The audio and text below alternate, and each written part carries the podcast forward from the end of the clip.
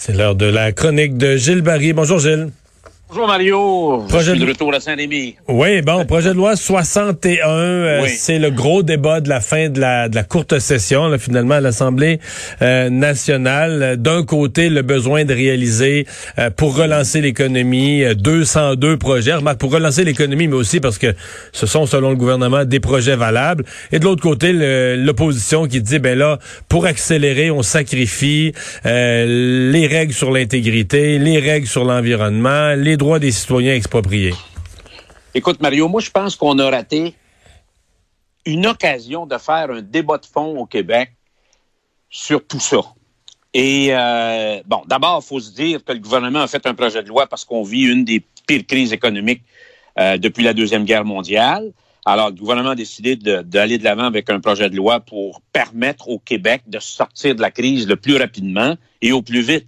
Alors, le projet de loi 61, qui veut, dans le fond, accélérer la mise en chantier de 200 grands projets. Donc, c'est euh, un, objectif d'accélération des investissements puis des travaux. Moi, ce que je peux dire, Mario, c'est le constat que j'ai avec un peu de recul sur les 20-25 dernières années au Québec. On s'est pas mal encrassé puis endormi. On a bu du petit lait chaud, puis euh, les processus consultatifs se sont étirés. André Caillé me disait qu'il y a 25 ans, euh, pour lancer un chantier hydroélectrique, ça prenait 8 ans, c'est devenu 9, ça a passé à 12 et maintenant c'est 15 ans minimum, Mario. Ah non, mais si on faisait la Baie James, là, comme Rob- Ouais. aujourd'hui, on applaudit, au nom des changements climatiques, on applaudit la Baie James, les grands barrages. Mais si on devait refaire ça, mon Ouais. cher, ça, on aurait Alors- pas assez d'un siècle pour les faire, là. Alors, moi, ce que je veux dire, Mario, c'est que les oppositions officielles, puis tout le monde qui a défilé là, euh, sur le projet de loi, pense qu'on on a, euh, ils se sont cachés strictement sur l'angle de la jaquette de la commission Charbonneau. Alors, moi, je veux te dire là, que le premier ministre veut lancer un hôpital. François Legault, aujourd'hui, là, avec les règles actuelles, c'est 8 à 10 ans. En Chine, on en a bâti une en 13 jours. Il y a deux ans, Mario, Il y a je peut-être dans- un juste milieu, là. Ben, mais- mais on a de la marge, Mario. On a de la marge. Il y a deux ans, là, il y a une calvette là, sur l'autoroute Antonio Barrette pour aller à Joliette. Là, il y a eu un coup d'eau, puis il y a eu une défonce sur le, le chemin. Là. Le ministère des Transports a dit ça va nous prendre ah, quatre mois. Ça finit à six. Au Japon, Journal de Montréal a fait un reportage deux jours après, la même grosseur de calvette, deux jours. Je viens de te dire que maintenant, pour les barrages hydroélectriques, c'est minimum 15 ans.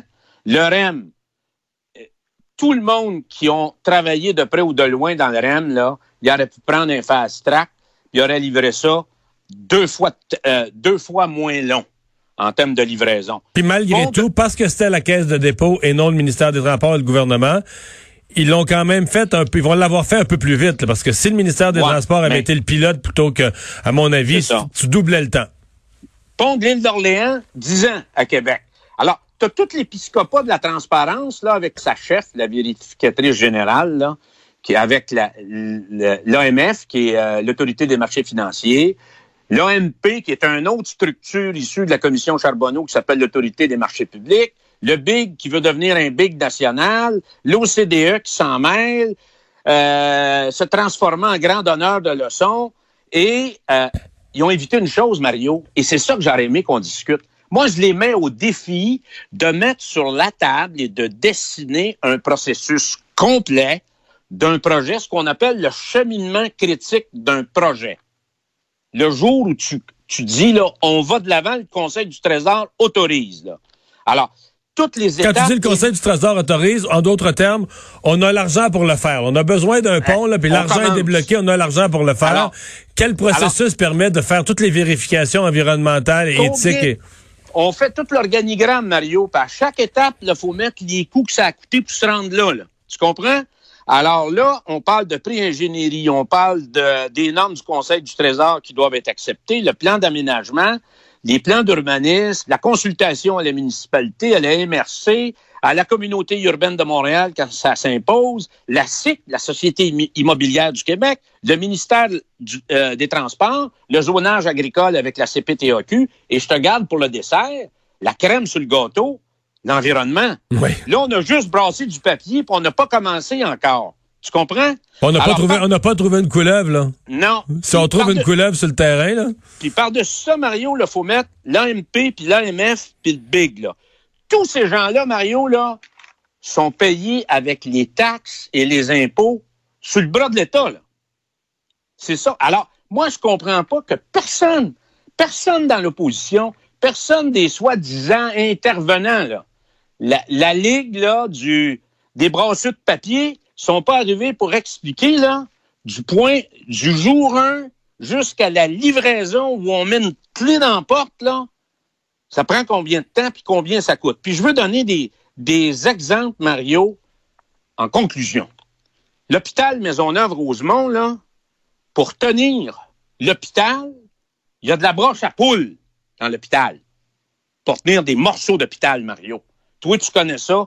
Moi, je connais ça. Il y a quelques années, un DG de l'hôpital Charles-Lemoine, pour agrandir sa salle d'urgence, parce qu'il y a des besoins au Québec pour aller de l'avant, pour l'agrandissement, pour répondre à la demande des patients, plutôt que passer par le sentier habituel, a décidé d'acheter des roulottes puis créer l'agrandissement de sa salle d'urgence. Il l'a fait en dedans d'un an. Alors, tout ça, Mario, est cœur bien du monde. Puis là, je pense, Mario, là, j'ai une mauvaise nouvelle pour toi.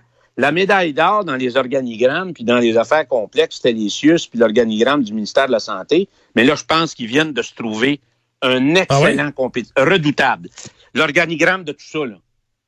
Il ah faudrait il faut, L'organigramme de la réalisation d'un projet. Gilles, euh, on a euh, pour à l'émission La hausse sur la, colline, notre collègue Antoine Robitaille a interviewé euh, l'ancien député libéral David Wessel, qui est plus nécessairement sa même longueur d'onde que son parti. On peut écouter l'extrait. Oui, parfaitement, parce que on vit un contexte extraordinaire, très particulier avec le COVID. Et ce que le gouvernement veut s'assurer, c'est que le secteur économique qui, qui peut donner des retombées très rapidement euh, au Québec, des, des, retombées locales, il faut le dire, c'est le secteur de la construction. Ouais, évidemment, lui est issu de ce, secteur-là. Et il, pense que les projets doivent se réaliser parce que, euh, quelque part, est-ce que tu l'as regardé, la liste des 200 projets, là? Euh, hier, j'en ai même parlé en ondes, j'en ai lu des extraits, région par région. Ben, c'est le gouvernement devrait faire porter le débat là-dessus. Ce sont de bons projets. C'est des maisons des aînés, c'est ben, des agrandissements d'hôpitaux, c'est des, nouvelles écoles. Euh. Et, Mario, je te dis, là, même avec le projet de loi, il n'y a pas d'hôpitaux qui vont, qui vont se construire là, avant le départ de François Legault de la politique.